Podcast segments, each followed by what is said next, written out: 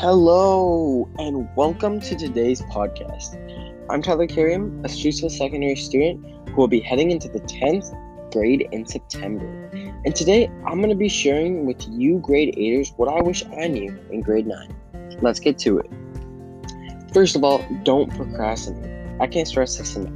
There's a big step going from grade 8 to 9 because there's a lot more work to do.